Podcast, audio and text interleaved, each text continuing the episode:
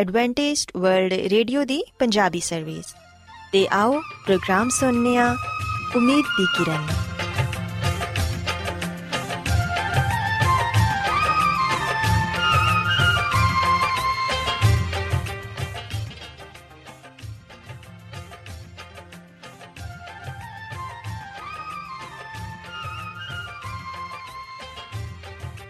ਸਾਥਿਓ, ਮੈਂ ਤੁਹਾਡੀ ਮੇਜ਼ਬਾਨ ਫਰਾਜ਼ ਸਲੀਮ, ਪ੍ਰੋਗਰਾਮ ਉਮੀਦ ਦੀ ਕਿਰਨ ਦੇ ਨਾਲ ਤੁਹਾਡੀ ਖidmat 'ਚ ਹਾਜ਼ਰ ਹਾਂ।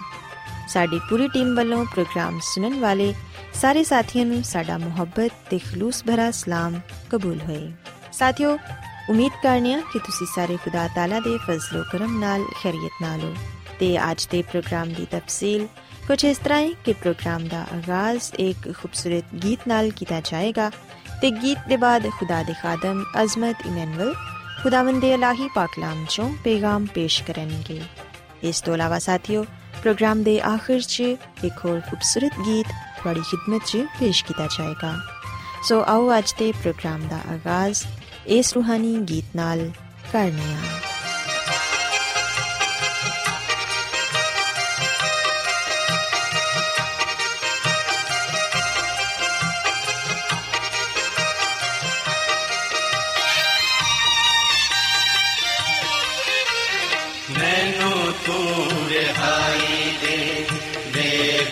ਮੁਸੀਬਤ ਮੇਰੀ ਮੈਨੂੰ ਤੂੰ ਰਿਹਾਈ ਦੇ ਦੇ ਮੁਸੀਬਤ ਮੇਰੀ ਮੈਨੂੰ ਤੂੰ ਰਿਹਾਈ ਦੇ ਦੇ ਮੁਸੀਬਤ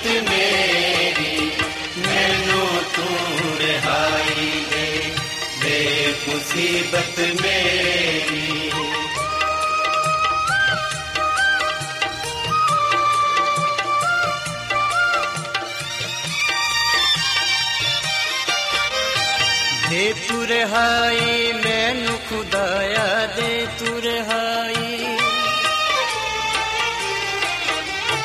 ਦੇ ਤੂੰ ਰਹਾਈ ਮੈਨੂੰ ਖੁਦਾਇਆ। ਭੁੱਲਿਆ ਨਾ ਸ਼ਰਮ ਤੇਰੀ।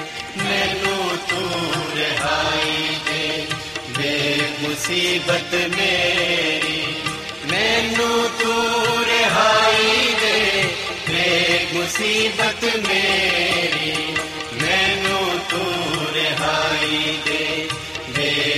मुसीबत मेरी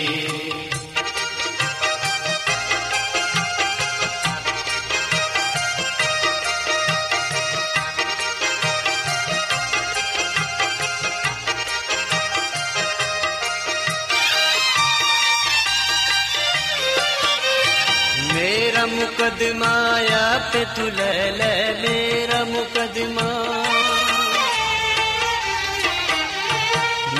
ਤੇਰਾ ਮੁਕਦਮਾ ਆਪ ਤੂੰ ਲੈ ਲੈ ਹੋਵੇ ਖਲਾਸੀ ਤਾਂ ਮੇਰੀ ਮੈਨੂੰ ਤੂੰ ਰਹਾਈ ਦੇ ਵੇਰ ਮੁਸੀਬਤ ਮੇਰੀ ਮੈਨੂੰ ਤੂੰ ਰਹਾਈ ਦੇ ਵੇਰ ਮੁਸੀਬਤ ਮੇਰੀ ਮੈਨੂੰ ਤੂੰ ਰਹਾਈ ਦੇ ਵੇਰ ਮੁਸੀਬਤ ਮੇਰੀ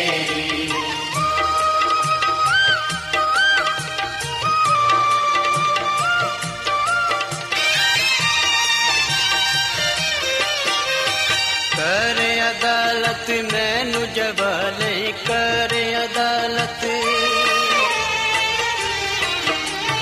ਕਰ ਅਦਾਲਤ ਮੈਨੂੰ ਜਵਾਲੇ ਰਹਿਮਤ ਤੇਰੀ ਹੈ ਬਥੇਰੀ।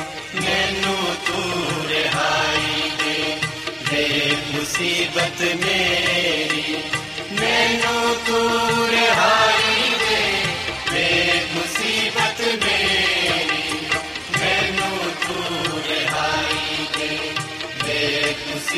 Captain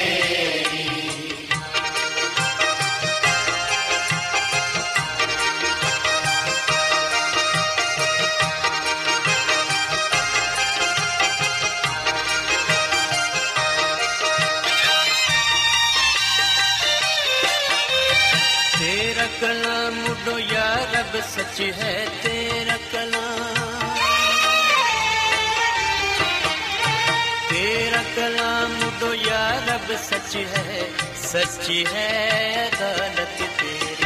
ਮੈਨੂੰ ਤੂੰ ਰਹਾਈ ਦੇ ਦੇ ਮੁਸੀਬਤ ਮੇਰੀ।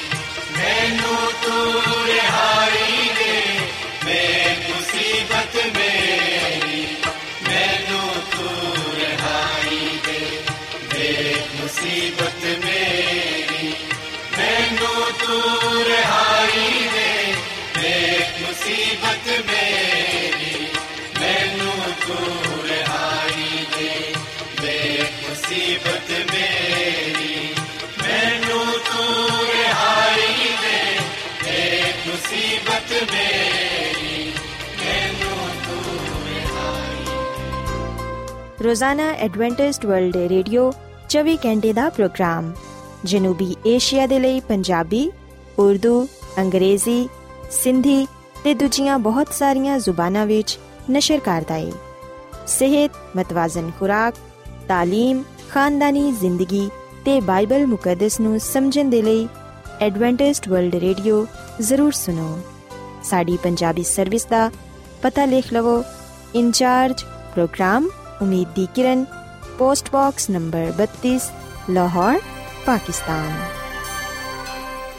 Adventist World Radio ਵੱਲੋਂ ਪ੍ਰੋਗਰਾਮ ਉਮੀਦ ਦੀ ਕਿਰਨ ਨਿਸ਼ਰ ਕੀਤਾ ਜਾ ਰਿਹਾ ਹੈ ਹੁਣ ਵੇਲਾ ਹੈ ਕਿ ਅਸੀਂ ਖੁਦਾ ਦੇ ਪਾਕ ਕਲਾਮ ਚੋਂ ਪੈਗਾਮ ਸੁਣੀਏ ਤੇ ਅੱਜ ਤੁਹਾਡੇ ਲਈ ਪੈਗਾਮ ਖੁਦਾ ਦੇ ਖਾਦਮ ਅਜ਼ਮਤ ਇਮਨੁਅਲ ਪੇਸ਼ ਕਰਨਗੇ ਤੇ ਆਓ ਆਪਣੇ ਦਿਲਾਂ ਨੂੰ ਤਿਆਰ ਕਰੀਏ ਤੇ ਖੁਦਾ ਦੇ ਕਲਾਮ ਨੂੰ ਸੁਣੀਏ ਯਿਸੂ ਮਸੀਹ ਦੇ ਨਾਮ ਵਿੱਚ ਸਾਰੇ ਸਾਥੀਆਂ ਨੂੰ ਸਲਾਮ ਸਾਥਿਓ ਮੈਂ ਮਸੀਹ ਯਿਸੂ ਵਿੱਚ ਤੁਹਾਡਾ ਖਾਦਮ ਅਜ਼ਮਤ ਇਮਾਨੁਅਲ ਤੁਹਾਡੀ ਖਿਦਮਤ ਵਿੱਚ ਹਾਜ਼ਰ ਹਾਂ ਤੇ ਮੈਂ ਸਾਥਿਓ ਉਮੀਦ ਕਰਨਾ ਹਾਂ ਕਿ ਤੁਸੀਂ ਹੁਣ ਖੁਦਾਮ ਦੇ ਕਲਾਮ ਨੂੰ ਸੁਣਨ ਦੇ ਲਈ ਤਿਆਰ ਹੋ ਸਾਥਿਓ ਅੱਜ ਅਸੀਂ ਬਾਈਬਲ ਮੁਕੱਦਸ ਚੋਂ ਇੱਕ ਐਸੇ ਨਬੀ ਦੇ ਬਾਰੇ ਜਾਣਾਂਗੇ ਜਿਨ੍ਹਾਂ ਨੇ ਇਸ ਦੁਨੀਆ ਵਿੱਚ ਰਾਸਤਬਾਜ਼ੀ ਦੀ ਜ਼ਿੰਦਗੀ گزارੀ ਤੇ ਅੱਜ ਵੀ ਉਹਨਾਂ ਦੀ ਰਾਸਤਬਾਜ਼ੀ ਉਹਨਾਂ ਦੀ ਵਫਾਦਾਰੀ ਯਾਦ ਕੀਤੀ ਜਾਂਦੀ ਹੈ ਜਦੋਂ ਸਾਡੇ ਤੇ ਦੁੱਖ ਮੁਸੀਬਤ ਪਰੇਸ਼ਾਨੀ ਜਾਂ ਆਜ਼ਮਾਇਸ਼ ਆਂਦੀ ਏ ਉਸ ਵੇਲੇ ਸਾਨੂੰ ਬਾਈਬਲ ਮੁਕੱਦਸ ਵਿੱਚ ਇਸ ਨਬੀ ਦੇ ਸਬਰ ਦੇ ਬਾਰੇ ਪੜਨ ਨੂੰ ਮਿਲਦਾ ਹੈ ਤੇ ਆ ਨਬੀ ਸਾਡੇ ਵਾਸਤੇ ਇੱਕ ਜ਼ਿੰਦਾ ਮਿਸਾਲ ਏ ਮਸ਼ਲੇ ਰਾਏ ਤੇ ਇਸ ਨਬੀ ਦੀ ਜ਼ਿੰਦਗੀ ਚੋਂ ਅਸੀਂ ਆ ਸਬਕ ਸਿੱਖਨੇ ਆ ਕਿ ਜਿਹੜੇ ਲੋਕ ਖੁਦਾ ਨਾਲ ਵਫਾਦਾਰ ਰਹਿੰਦੇ ਨੇ ਜਿਹੜੇ ਲੋਕ ਦੁੱਖ ਮੁਸੀਬਤ ਵਿੱਚ ਪਰੇਸ਼ਾਨੀ ਵਿੱਚ ਖੁਦਾ ਨਾਲ ਵਫਾਦਾਰ ਰਹਿੰਦੇ ਨੇ ਖੁਦਾਵੰਦ ਉਹਨਾਂ ਨੂੰ ਬਰਕਤ ਦਿੰਦਾ ਹੈ ਉਹਨਾਂ ਨੂੰ ਦੁੱਗਣੀ ਬਰਕਤ عطا ਫਰਮਾਂਦਾ ਹੈ ਸਾਥੀਓ, ਅੱਜ ਅਸੀਂ ਬਾਈਬਲ ਮੁਕੱਦਸ ਚੋਂ ਹਜ਼ਰਤ ਅਯੂਬ ਦੇ ਬਾਰੇ ਸਿੱਖਾਂਗੇ। ਬਾਈਬਲ ਮੁਕੱਦਸ ਦੇ ਪੁਰਾਣੇ ਅਹਿਦਨਾਮੇ ਵਿੱਚ ਅਸੀਂ ਅਯੂਬ ਦੀ ਕਿਤਾਬ ਪਾਨੇ ਆ ਜਿਹਦੇ ਵਿੱਚ ਅਸੀਂ ਹਜ਼ਰਤ ਅਯੂਬ ਦੇ ਬਾਰੇ ਪੜਨ ਵਾਲੇ ਬੰਨੇ ਆ ਖੁਦਾਮ ਦਾ ਕਲਾਮ ਫਰਮਾਂਦਾ ਹੈ ਕਿ ਉਸ ਦੀ ਸਰਜ਼ਮੀਨ ਤੇ ਰਹਿਣ ਵਾਲਾ ਸ਼ਖਸ ਹਜ਼ਰਤ ਅਯੂਬ, ਬਜ਼ੁਰਗ ਇਬਰਾਹਿਮ ਦਾ ਰਿਸ਼ਤੇਦਾਰ ਤੇ ਬਜ਼ੁਰਗ ਨੂਹ ਦੇ ਬੇਟੇ ਸਿਮ ਦੀ ਔਲਾਦ ਚੋਂ ਸੀ ਤੇ ਕਿਤਾਬ ਮੁਕੱਦਸ ਵਿੱਚ ਸਾਥੀਓ ਇਹਦੇ ਬਾਰੇ ਆ ਗੱਲ ਕਹੀ ਗਈ ਏ ਕਿ ਉਹ ਕਾਮਿਲ, ਰਾਸਤਬਾਜ਼, ਖੁਦਾ ਤੋਂ ਡਰਨ ਵਾਲਾ ਤੇ ਬਦੀ ਤੋਂ ਦੂਰ ਰਹਿਣ ਵਾਲਾ ਸ਼ਖਸ ਸੀ ਤੇ ਹਜ਼ਰਤ ਅਯੂਬ ਮੂਸਵੀ ਸ਼ਰੀਅਤ ਤੋਂ ਪਹਿਲੋਂ ਆਪਣੇ ਘਰਾਣੇ ਦਾ ਕਾਹਨ ਹੋਣ ਦੀ ਵਜ੍ਹਾ ਤੋਂ ਸੋਕਤ ਨੇ ਕੁਰਬਾਨੀਆਂ ਚੜਾਉਂਦਾ ਤੇ ਖੁਦਾ ਦੀ ਤਮਜੀਦ ਕਰਦਾ। ਸਾਥੀਓ ਅਸੀਂ ਬਾਈਬਲ ਮੁਕੱਦਸ ਵਿੱਚ ਇਹ ਗੱਲ ਪੜ੍ਹਨੇ ਆ ਕਿ ਇੱਕ ਦਿਨ ਜਦੋਂ ਖੁਦਾ ਦੇ ਬੇਟੇ ਉਹਦੇ ਹਜ਼ੂਰ ਹਾਜ਼ਰ ਹੋਏ ਤੇ ਉਹਨਾਂ ਦੇ ਦਰਮਿਆਨ ਸ਼ੈਤਾਨ ਵੀ ਆਇਆ। ਉਸ ਵੇਲੇ ਖੁਦਾ ਤੇ ਸ਼ੈਤਾਨ ਦੇ ਦਰਮਿਆਨ ਬੜੀ ਤਕਰਾਰ ਹੋਈ ਤੇ ਆਖਰਕਾਰ ਸ਼ੈਤਾਨ ਨੇ ਖੁਦਾ ਨੂੰ ਆਖਿਆ ਕਿ ਵੇਖ, ਅਯੂਬ ਨਬੀ ਸਿਰਫ ਇਸ ਲਈ ਖੁਦਾ ਤੋਂ ਡਰਦਾ ਹੈ ਕਿਉਂਕਿ ਖੁਦਾ ਉਹਦੀ ਹਿਫਾਜ਼ਤ ਕਰਦਾ ਹੈ ਤੇ ਉਹਨੇ ਉਹਨੂੰ ਬਹੁਤ ਸਾਰੀਆਂ ਬਰਕਤਾਂ ਦੇ ਨਾਲ ਨਵਾਜ਼ਿਆ ਹੈ। ਅਗਰ ਖੁਦਾ ਉਹਦੀ ਹਿਫਾਜ਼ਤ ਨਾ ਕਰੇ, ਅਗਰ ਖੁਦਾ ਉਹਨੂੰ ਬਰਕਤ ਨਾ ਦੇਵੇ, ਤੇ ਫਿਰ ਉਹ ਯਕੀਨਨ ਖੁਦਾ ਦੇ ਨਾਮ ਦੀ ਤਕਫੀਰ ਕਰੇਗਾ। ਉਹ ਫਿਰ ਖੁਦਾ ਨਾਲ ਨਹੀਂ ਚੱਲੇਗਾ। ਸੋ ਖੁਦਾਵੰਦ ਨੇ ਇਹ ਗੱਲ ਸੁਣ ਕੇ ਅਬਲਿਸ ਨੂੰ ਇਸ ਗੱਲ ਦੀ ਇਜਾਜ਼ਤ ਦਿੱਤੀ ਕਿ ਉਹ ਉਹਦੇ ਬੰਦਾ ਅਯੂਬ ਨਬੀ ਨੂੰ ਆਜ਼ਮਾਏ।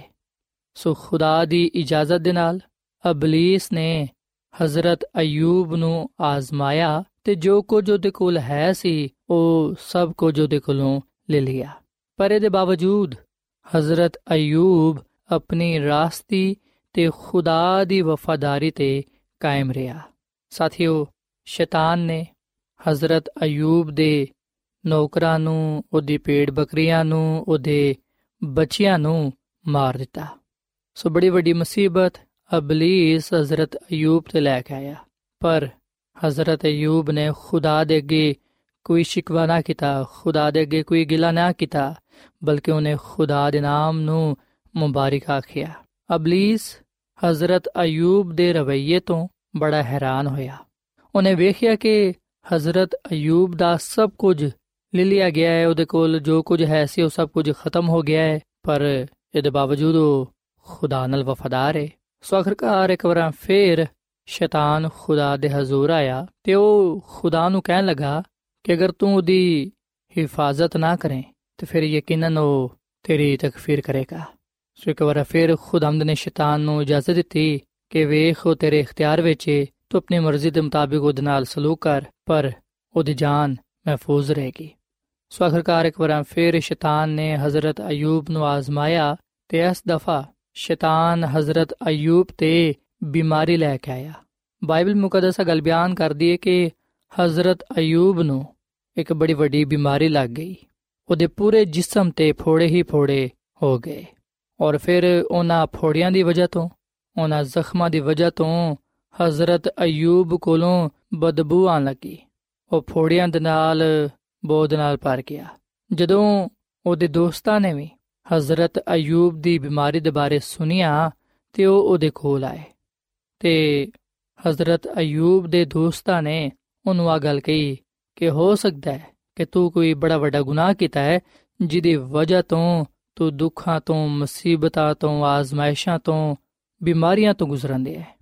ਜਦੋਂ ਹਜ਼ਰਤ ਅਯੂਬ ਨੇ ਉਹਨਾਂ ਦੇ ਗੱਲਾਂ ਸੁਨੀਆਂ ਉਸ ਵੇਲੇ ਉਹਨੇ ਫਿਰ ਵੀ ਖੁਦਾ ਦੇ ਨਾਮ ਦੀ ਤਕਫੀਰ ਨਾ ਕੀਤੀ। ਉਸ ਵੇਲੇ ਉਹਨੇ ਖੁਦਾ ਦੇ ਅੱਗੇ ਕੋਈ ਵੀ ਸ਼ਿਕਵਾ ਨਾ ਕੀਤਾ ਸਾਥੀਓ ਹਜ਼ਰਤ ਅਯੂਬ ਦੀ ਬੀਵੀ ਨੇ ਜਦੋਂ ਉਹਦੀ ਬਿਮਾਰੀ ਨੂੰ ਵੇਖਿਆ ਉਸ ਵੇਲੇ ਉਹਨੇ ਆਪਣੇ ਬੰਦਾ ਅਯੂਬ ਨਬੀ ਨੂੰ ਆ ਸਲਾਹ ਦਿੱਤੀ ਆ مشورہ ਦਿੱਤਾ ਕਿ ਉਹ ਖੁਦਾ ਦੇ ਨਾਮ ਦੀ ਤਕਫੀਰ ਕਰੇ ਤੇ ਮਰ ਜਾਏ ਪਰ ਹਜ਼ਰਤ ਅਯੂਬ ਨੇ ਆਪਣੀ ਬੀਵੀ ਨੂੰ ਆ ਗੱਲ ਕਹੀ ਕਿ ਕੀ ਅਸੀਂ ਖੁਦਾ ਦੇ ਹੱਥੋਂ ਸੁਖ ਪਾਈਏ ਤੇ ਦੁੱਖ ਨਾ ਪਾਈਏ ਔਰ ਫਿਰ ਸਾਥੀਓ ਹਜ਼ਰਤ ਅਯੂਬ ਨੇ ਆ ਵੀ ਗੱਲ ਕਹੀ ਕਿ ਮੈਂ ਮਰਦੇ ਦਮ ਤੱਕ ਰਾਸਤੇ ਤੇ ਕਾਇਮ ਰਵਾਂਗਾ। ਸੋ ਹਜ਼ਰਤ ਅਯੂਬ ਹਰ ਤਰ੍ਹਾਂ ਦੇ ਹਾਲਾਤ ਵਿੱਚ ਖੁਦਾ ਦੇ ਨਾਲ ਵਫਾਦਾਰ ਰਿਹਾ। ਉਹਨੇ ਕਦੀ ਵੀ ਕਿਸੇ ਵੀ ਜਗ੍ਹਾ ਤੇ ਖੁਦਾ ਦੇ ਨਾਮ ਦੀ ਤਕਫੀਰ ਨਾ ਕੀਤੀ, ਖੁਦਾ ਨੂੰ ਬੁਰਾ ਬਲਾ ਨਾ ਕਿਹਾ।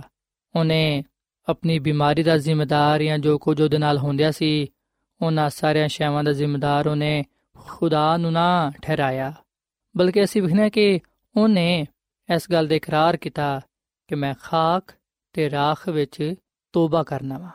ਸੋ ਜਿਵੇਂ ਹੀ ਉਹਨੇ ਖੁਦਾ ਦੇ ਅੱਗੇ ਆਪਣੇ ਆਪ ਨੂੰ ਖਾਕਸਾਰ ਬਣਾਇਆ, ਜਦੋਂ ਉਹਨੇ ਖੁਦਾ ਦੇ ਅੱਗੇ ਅਦਵਾ ਕੀਤੀ ਕਿ ਖੁਦਾ ਉਹਦੇ ਤੇ ਰਹਿਮ ਕਰੇ, ਉਹਦੇ ਹਜ਼ੂਰ ਤੋਬਾ ਕਰਦਾ ਹੈ, ਉਸ ਵੇਲੇ ਖੁਦਾਵੰਦ ਨੇ ਉਹਨੂੰ ਉਸ ਬਿਮਾਰੀ ਤੋਂ ਸ਼ਿਫਾ ਬਖਸ਼ੀ ਤੇ ਖੁਦਾਵੰਦ ਖੁਦਾ ਨੂੰ ਆਪਣੇ ਬੰਦਾ ਤੇ ਬੜਾ ਫਖਰ ਹੋਇਆ। ਉਹਨੂੰ ਉਹਦੇ ਕੋਲੋਂ ਬੜੀ ਖੁਸ਼ੀ ਹਾਸਿਲ ਹੋਈ। ਸੋ ਖੁਦਾਵੰਦ ਨੇ ਆਪਣੇ ਬੰਦਾ ਅਯੂਬ ਦੀ ਵਫਾਦਾਰੀ ਨੂੰ ਵੇਖਦੇ ਹੋਇਆਂ, ਰਾਸਤੇ ਦੇ ਕੰਮਾਂ ਨੂੰ ਵੇਖਦੇ ਹੋਇਆਂ ਉਹਨੂੰ ਬਰਕਤ ਦਿੱਤੀ ਤੇ ਖੁਦਾਵੰਦ ਨੇ ਇਸ ਦਫਾ ਉਹਨੂੰ ਦੁੱਗਣੀ ਬਰਕਤ ਦੇ ਨਾਲ ਨਵਾਜ਼ਿਆ। ਸੋ ਸਾਥੀਓ, ਅਸੀਂ ਵੇਖ ਸਕਦੇ ਹਾਂ ਕਿ ਕਿਸ ਤਰ੍ਹਾਂ ਖੁਦਾਵੰਦ ਦੇ ਨਾਮ ਨੂੰ ਇੱਜ਼ਤ ਜਲਾਲ ਮਿਲਿਆ, ਕਿਸ ਤਰ੍ਹਾਂ ਹਜ਼ਰਤ ਅਯੂਬ ਨੇ ਆਪਣੀ ਫਰਮਾਬਰਦਾਰੀ ਨੂੰ, ਵਫਾਦਾਰੀ ਨੂੰ ਜ਼ਾਹਿਰ ਕੀਤਾ ਔਰ ਫਿਰ ਉਹਨੇ ਸ਼ੈਤਾਨ ਨੂੰ ਸ਼ਰਮਿੰਦਾ ਕੀਤਾ, ਸ਼ੈਤਾਨ ਨੂੰ ਸ਼ਿਕਸਤ ਦਿੱਤੀ ਤੇ ਖੁਦਾਵੰਦ ਕੋਲੋਂ ਦੁੱਗਣੀ ਬਰਕਤ ਹਾਸਲ ਕੀਤੀ। ਖੁਦਾ ਵੀ ਬੜਾ ਆਪਣੇ ਬੰਦਾ ਤੋਂ ਖੁਸ਼ ਹੋਇਆ। ਖੁਦਾਵੰਦ ਨੇ ਉਹਦੀ ਰਾਸਤਬਾਜ਼ੀ ਨੂੰ, ਵਫਾਦਾਰੀ ਨੂੰ ਵੇਖਦੇ ਹੋਇਆਂ ਉਹਨੂੰ ਦੁੱਗਣੀ ਬਰਕਤ ਦੇ ਨਾਲ ਨਵਾਜ਼ਿਆ। ਸੋ ਸਾਥੀਓ, ਬਾਈਬਲ ਮੁਕੱਦਸਾ ਗੱਲ ਬਿਆਨ ਕਰਦੀ ਏ ਕਿ ਹਜ਼ਰਤ ਅਯੂਬ ਖੁਦਾ ਤੋਂ ਡਰਨ ਵਾਲਾ ਨਬੀ ਸੀ।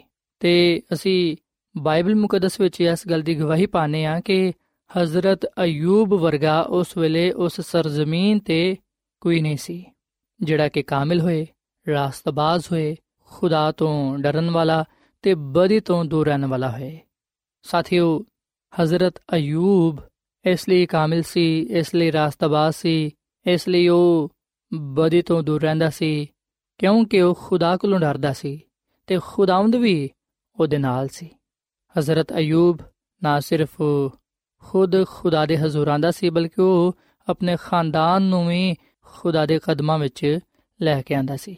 ਸੋ ਖੁਦਾਵੰਦ ਆਪਣੇ ਬੰਦਾ ਹਜ਼ਰਤ ਅਯੂਬ ਤੋਂ ਬੜਾ ਖੁਸ਼ ਸੀ, ਕਿਉਂਕਿ ਉਹਦੀ ਜ਼ਿੰਦਗੀ ਤੋਂ ਉਹਦਾ ਜਲਾਲ ਜ਼ਾਹਿਰ ਹੁੰਦਾ ਸੀ। ਸਾਥੀਓ, ਹਜ਼ਰਤ ਅਯੂਬ ਮੁਸੀਬਤ ਵਿੱਚ ਸਾਬਰ ਸਨ। ਹਜ਼ਰਤ ਅਯੂਬ ਨੇ ਸਬਰ ਦੇ ਨਾਲ ਦੁੱਖਾਂ ਦਾ, ਮੁਸੀਬਤਾਂ ਦਾ, ਪਰੇਸ਼ਾਨੀਆਂ ਦਾ, ਬਿਮਾਰੀਆਂ ਦਾ ਸਾਹਮਣਾ ਕੀਤਾ।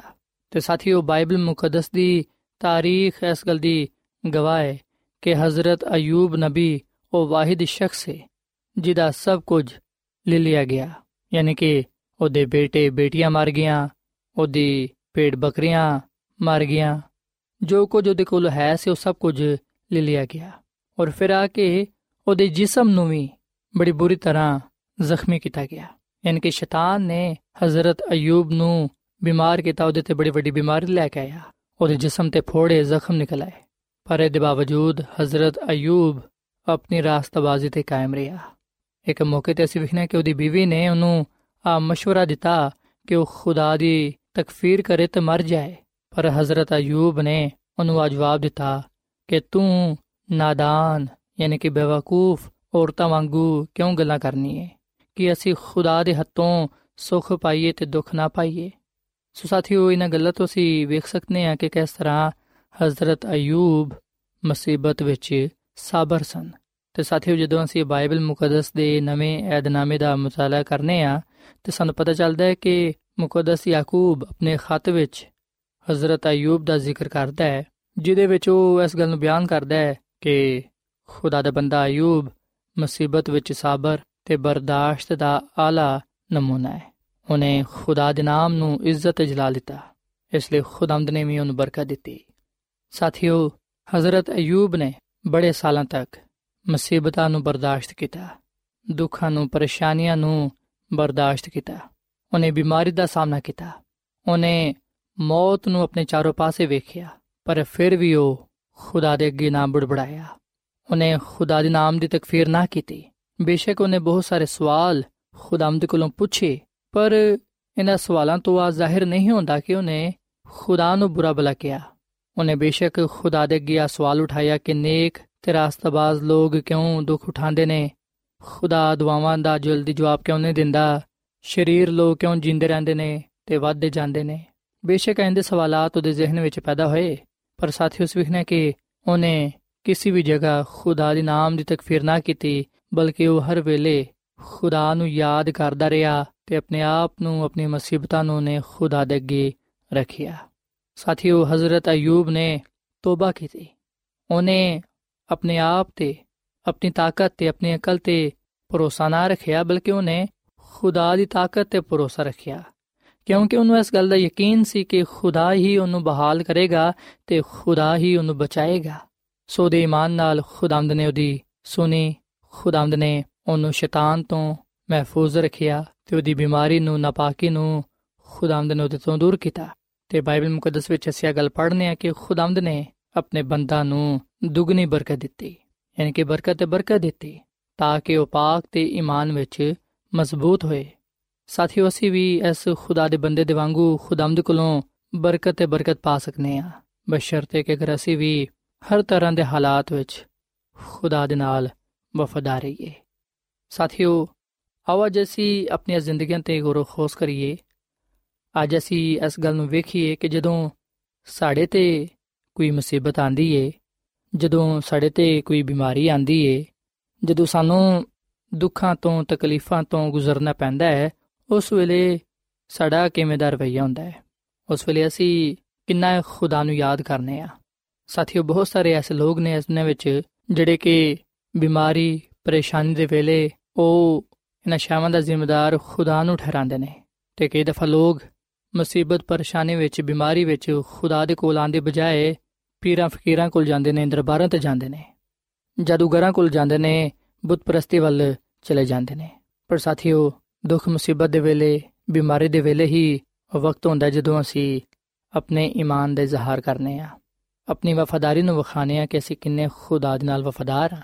ਸਾਥੀਓ, ਕਈ ਦਫਾ ਸੀ ਵਿਖਨੇ ਕਿ ਲੋਕ ਬਿਮਾਰੀ ਵਿੱਚ ਤੇ ਖੁਦਾ ਨੂੰ ਯਾਦ ਕਰਦੇ ਨੇ ਪਰ ਖੁਸ਼ੀ ਦੇ ਵੇਲੇ ਉਹ ਖੁਦਾ ਨੂੰ ਭੁੱਲ ਜਾਂਦੇ ਨੇ ਇਸ ਤਰ੍ਹਾਂ ਦਾ ਦੋਰਾ ਮਿਆਰ ਜਾਂ ਦੋ ਤਰ੍ਹਾਂ ਦੀ ਜ਼ਿੰਦਗੀ ਖੁਦਾ ਨੂੰ ਪਸੰਦ ਨਹੀਂ ਹੈ ਸਾਥੀਓ ਭਾਵੇਂ ਖੁਸ਼ੀ ਹੋਏ ਜਾਂ ਗਮ ਜਦੋਂ ਅਸੀਂ ਅੱਛੀ ਸਿਹਤ ਵਿੱਚ ਹੁੰਨੇ ਆ ਜਾਂ ਬਿਮਾਰ ਹੁੰਨੇ ਆ ਅਸੀਂ ਹਰ ਵੇਲੇ ਖੁਦਾ ਦੇ ਨਾਲ ਵਫਾਦਾਰ ਰਹੀਏ ਕਿਉਂਕਿ ਜ਼ਿੰਦਗੀ ਦੇਣ ਵਾਲਾ ਤੇ ਜ਼ਿੰਦਗੀ ਦੀ ਬਰਕਤਾਂ ਨੂੰ ਨਿਹਮਤਾਂ ਨੂੰ عطا ਕਰਨ ਵਾਲਾ ਖੁਦਾ ਹੀ ਹੈ ਸੋ ਅਸੀਂ ਖੁਦਾਵੰਦ ਕੋਲੋਂ ਦੂਰ ਨਾ ਜਾਈਏ ਖੁਦਾਵੰਦ ਕੋਲੋਂ ਨਾ ਭਜੀਏ ਬਲਕਿ ਅਸੀਂ ਖੁਦਾ ਦੇ ਨਾਲ ਰਹੀਏ ਕਿਉਂਕਿ ਖੁਦਾਵੰਦ ਵਿੱਚ ਹੀ ਸਾਡੀ ਸਲਾਮਤੀ ਹੈ ਸਾਡੀ ਭਲਾਈ ਹੈ ਸੋ ਇਸ ਲਈ ਸਾਥੀਓ ਅੱਜ ਮੈਂ ਤੁਹਾਡੇ ਅੱਗੇ ਅਪੀਲ ਕਰਨਾ ਕਿ ਤੁਸੀਂ ਖੁਦਾਵੰਦ ਆਪਣੇ ਖੁਦਾ ਦੇ ਨਾਲ ਵਫਾਦਾਰ ਰਹੋ ਜਦੋਂ ਤੁਸੀਂ ਦੁੱਖਾਂ ਨੂੰ ਮੁਸੀਬਤਾਂ ਨੂੰ ਬਿਮਾਰੀਆਂ ਨੂੰ ਵੇਖਦੇ ਹੋ ਉਸ ਵੇਲੇ ਤੁਸੀਂ ਖੁਦਾ ਨੂੰ ਯਾਦ ਕਰੋ ਖੁਦਾ ਦੇ ਨਾਮ ਨੂੰ ਮੁਬਾਰਕ ਕਹੋ ਕਿਉਂਕਿ ਖੁਦਾਵੰਦ ਹੀ ਸਭ ਕੁਝ ਠੀਕ ਕਰਨ ਵਾਲਾ ਖੁਦਾ ਹੈ ਜੋ ਕੁਝ ਸਾਡੇ ਲਈ ਅੱਛਾ ਹੈ ਖੁਦਾਵੰਦ ਉਹੀ ਸਾਡੇ ਲਈ ਕਰੇਗਾ ਕਿਉਂਕਿ ਖੁਦਾਵੰਦ ਕਿਸੇ ਦੀ ਵੀ ਹਲਾਕਤ ਨਹੀਂ ਚਾਹੁੰਦਾ। ਸੋ ਸਾਥੀਓ, ਖੁਦਾਵੰਦ ਵਿੱਚ ਹੀ ਸਾਡੀ ਸਲਾਮਤੀ ਹੈ ਖੁਦਾਵੰਦ ਵਿੱਚ ਹੀ ਸਾਡੀ ਭਲਾਈ ਹੈ ਉਹਦੇ ਕੋਲੋਂ ਹੀ ਅਸੀਂ ਹਮੇਸ਼ਾ ਦੀ ਜ਼ਿੰਦਗੀ ਪਾਣੇ ਆ ਤੇ ਖੁਦਾ ਦੇ ਖਾਦਮਾ ਮਿਸਿਸ ਐਲਨ ਜੀ ਵਾਈਟ ਆਪਣੀ ਕਿਤਾਬ ਤਕਰਬ ਖੁਦਾ ਦੇ ਸਫਾ ਨੰਬਰ 16 ਵਿੱਚ ਆਗਾ ਲਿਖਦੀ ਹੈ ਕਿ ਇਸ ਲਈ ਸਾਨੂੰ ਲਾਜ਼ਮ ਹੈ ਕਿ ਅਸੀਂ ਜ਼ਰੂਰ ਉਹਦੇ ਨਾਲ ਜਿਨੇ ਸਾਡੇ ਨਾਲ ਮੁਹੱਬਤ ਕੀਤੀ ਹੈ ਗਹਿਰਾ ਤਾਲੁਕ ਰੱਖੀਏ। ਇਸ ਤਰ੍ਹਾਂ ਸਾਨੂੰ ਖੁਦਾ ਤੇ ਉਹਦੇ ਬੇਟੇ ਦੀ ਕੁਰਬਤ ਹਾਸਲ ਹੋਏਗੀ। ਸੋ ਸਾਥੀਓ, ਇਸ ਕਲਾਮ ਦੇ ਨਾਲ ਇਸ ਵੇਲੇ ਮੈਂ ਤੁਹਾਡੇ ਲਈ ਦੁਆ ਕਰਨਾ ਚਾਹਨਾ ਆਓ ਅਸੀਂ ਅੱਜ ਆਪਣੇ ਆਪ ਨੂੰ ਖੁਦਾ ਦੇ ਅੱਗੇ ਪੇਸ਼ ਕਰੀਏ ਤੇ ਖੁਦਾ ਨੂੰ ਕਹੀਏ ਕਿ ਉਹ ਸਾਨੂੰ ਦੁੱਖਾਂ, ਮੁਸੀਬਤਾਂ ਵਿੱਚ, ਬਿਮਾਰੀਆਂ ਵਿੱਚ ਆਪਣੇ ਨਾਲ ਵਫਾਦਾਰ ਰਹਿਣ ਦੀ ਤੌਫੀਕ ਤਾ ਫਰਮਾਏ, ਤਾਂ ਕਿ ਅਸੀਂ ਉਹਦੇ ਨਾਲ ਵਫਾਦਾਰ ਰਹਿੰਦੇ ਹੋਈਆਂ ਉਹਦੇ ਵਾਅਦੇ ਦੇ ਮੁਤਾਬਿਕ ਉਹਦੇ ਕੋਲੋਂ ਹਮੇਸ਼ਾ ਦੀ ਜ਼ਿੰਦਗੀ ਪਾ ਸਕੀਏ। ਸੋ ਆਓ ਸਾਥੀਓ, ਅਸੀਂ ਦੁਆ ਕਰੀਏ। ਐ ਜ਼ਮੀਨ ਤੇ ਆਸਮਾਨ ਦੇ ਖਾਲਕ ਤੇ ਮਾਲਿਕ ਜ਼ਿੰਦਾ ਖੁਦਾਵੰਦ ਅਸੀਂ ਤੇਰੇ ਹਜ਼ੂਰਾਨੇ ਆ, ਤੇਰੇ ਨਾਮ ਨੂੰ ਇੱਜ਼ਤ ਤੇ ਜਲਾਲ ਦੇਨੇ ਆ, ਕਿਉਂਕਿ ਤੂੰ ਹੀ ਤਾਰੀਫ ਤੇ ਤਮਜੀਦ ਦੇ ਲਾਇਕ ਹੈ। ਐ ਖੁਦਾਵੰਦ, ਅਸੀਂ ਇਸ ਵੇਲੇ ਇਸ ਗੱਲ ਦਾ ਇਤਰਾਫ ਕਰਨੇ ਆ, ਇਸ ਗੱਲ ਦਾ ਇਕਰਾਰ ਕਰਨੇ ਆ ਕਿ ਅਸੀਂ ਗੁਨਾਹਗਾਰ ਆ। ਸਾਡੇ ਵਿੱਚ ਖਾਮੀਆਂ ਨੇ, ਕਮਜ਼ੋਰੀਆਂ ਨੇ। ਐ ਖੁਦਾਵੰਦ, ਤੂੰ ਸਾਡੇ ਤੇ ਰਹਿਮ ਕਰ ਤੇ ਸਾਡੇ ਜ਼ਿੰਦਗੀਆਂ ਤੋਂ ਆਪਣਾ ਜਲਾਲ ਜ਼ਾਹਿਰ ਕਰ। ਸਾਡੇ ਗੁਨਾਹਾਂ ਨੂੰ ਤੂੰ ਬਖਸ਼ ਦੇ ਤੇ ਸਾਨੂੰ ਪਾਕ ਸਾਫ਼ ਕਰ। ਐ ਖੁਦਾਵੰਦ, ਜਦੋਂ ਅਸੀਂ ਦੁੱਖ ਮੁਸੀਬਤ ਤੋਂ, ਪਰੇਸ਼ਾਨੀਆਂ ਤੋਂ ਬਿਮਾਰੀਆਂ ਤੋਂ ਗੁਜ਼ਰਨੇ ਆ ਉਸ ਵੇਲੇ ਤੂੰ ਸਾਨੂੰ ਆਪਣੇ ਨਾਲ ਵਫਾਦਾਰ ਰਹਿਣ ਦੀ ਤੌਫੀਕ ਤਾ ਫਰਮਾ ਤੇ ਫਜ਼ਲ ਬਖਸ਼ ਕੇ ਅਸੀਂ ਤੇਰੇ ਕੁਰਬਤ ਵਿੱਚ ਰਹੀਏ ਕਿਉਂਕਿ ਐ ਖੁਦਾਵੰਦ ਜਦੋਂ ਅਸੀਂ ਤੇਰੇ ਨਾਲ ਵਫਾਦਾਰ ਰਹਨੇ ਆ ਉਸ ਵੇਲੇ ਤੂੰ ਆਪਣੇ ਲੋਕਾਂ ਨੂੰ ਬਰਕਤ ਦਿੰਦਾ ਹੈ ਐ ਖੁਦਾਵੰਦ ਫਜ਼ਲ ਦੇ ਕੇ ਅਸੀਂ ਜਾਨ ਦੇਣ ਤੱਕ ਤੇਰੇ ਨਾਲ ਵਫਾਦਾਰ ਰਹੀਏ ਤਾਂ ਕਿ ਅਸੀਂ ਤੇਰੇ ਵਾਅਦੇ ਦੇ ਮੁਤਾਬਿਕ ਤੇਰੇ ਕੋਲੋਂ ਹਮੇਸ਼ਾ ਦੀ ਜ਼ਿੰਦਗੀ ਪਾਈਏ ਐ ਖੁਦਾਵੰਦ ਸਾਨੂੰ ਸਾਰਿਆਂ ਨੂੰ ਤੂੰ ਤੌਫੀਕ ਦੇ ਕੇ ਜਿਸ ਤਰ੍ਹਾਂ ਹਜ਼ਰਤ ਅਯੂਬ ਨੇ ਅਸਨੇ ਵਿੱਚ ਰਾਸਤਬਾਜ਼ੀ ਦੀ ਜ਼ਿੰਦਗੀ گزارੀ ਏ ਅਸੀਂ ਵੀ ਉਹਦੇ ਵਾਂਗੂ रास्तबाजी की ज़िंदगी गुजारीए ताकि ਅਸੀਂ ਤੇਰੇ ਹਜ਼ੂਰ ਮਕਬੂਲ ਠਹਿਰੀਏ ਅੱਜ ਦੇ ਕਲਾਮ ਦੇ ਵਸਿਲੇ ਤੋਂ ਸਾਨੂੰ ਸਾਰਿਆਂ ਨੂੰ ਤੂੰ ਬੜੀ ਬਰਕਤ ਦੇ ਕਿਉਂਕਿ ਆ ਸਭ ਕੁਝ ਮੰਗ ਲੈਨੇ ਆ ਯਿਸੂ ਮਸੀਹ ਦੇ ਨਾਮ ਵਿੱਚ ਆਮੀਨ ਯਹੋਵਾ ਮੁਬਾਰਕ ਮੁਬਾਰਕ ਖੁਦਾ ਯਹੋਵਾ ਮੁਬਾਰਕ ਮੁਬਾਰਕ ਖੁਦਾ ਜਿਸ ਨੇ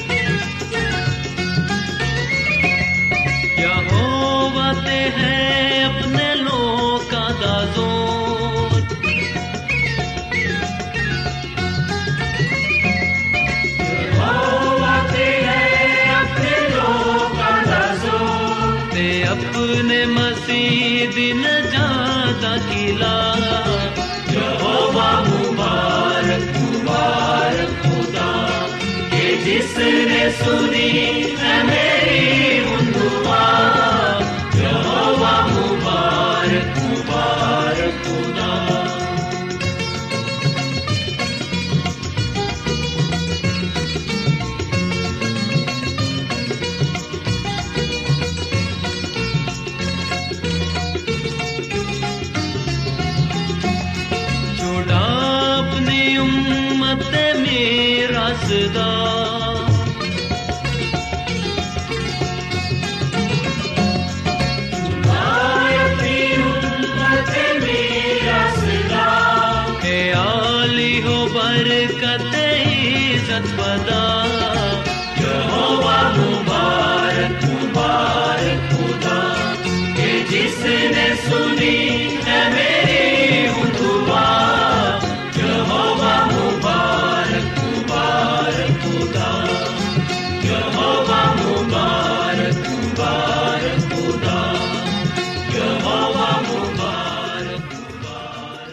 ਐਡਵੈਂਟਿਸਟ ਵਰਲਡ ਰੇਡੀਓ ਵੱਲੋਂ ਪ੍ਰੋਗਰਾਮ ਉਮੀਦ ਦੀ ਕਿਰਨ ਨਿਸ਼ਰ ਕੀਤਾ ਜਾ ਰਿਹਾ ਸੀ।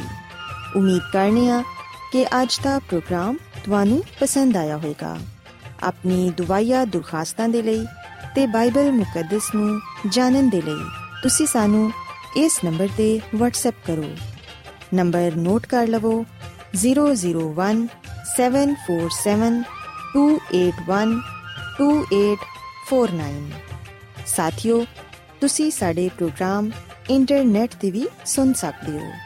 ਸਾਡੀ ਵੈਬਸਾਈਟ ਹੈ www.awr.org ਕੱਲ ਇਸੇ ਵੇਲੇ ਤੇ ਇਸੇ ਫ੍ਰੀਕਵੈਂਸੀ ਤੇ ਫੇਰ ਤੁਹਾਡੇ ਨਾਲ ਮੁਲਾਕਾਤ ਹੋਏਗੀ।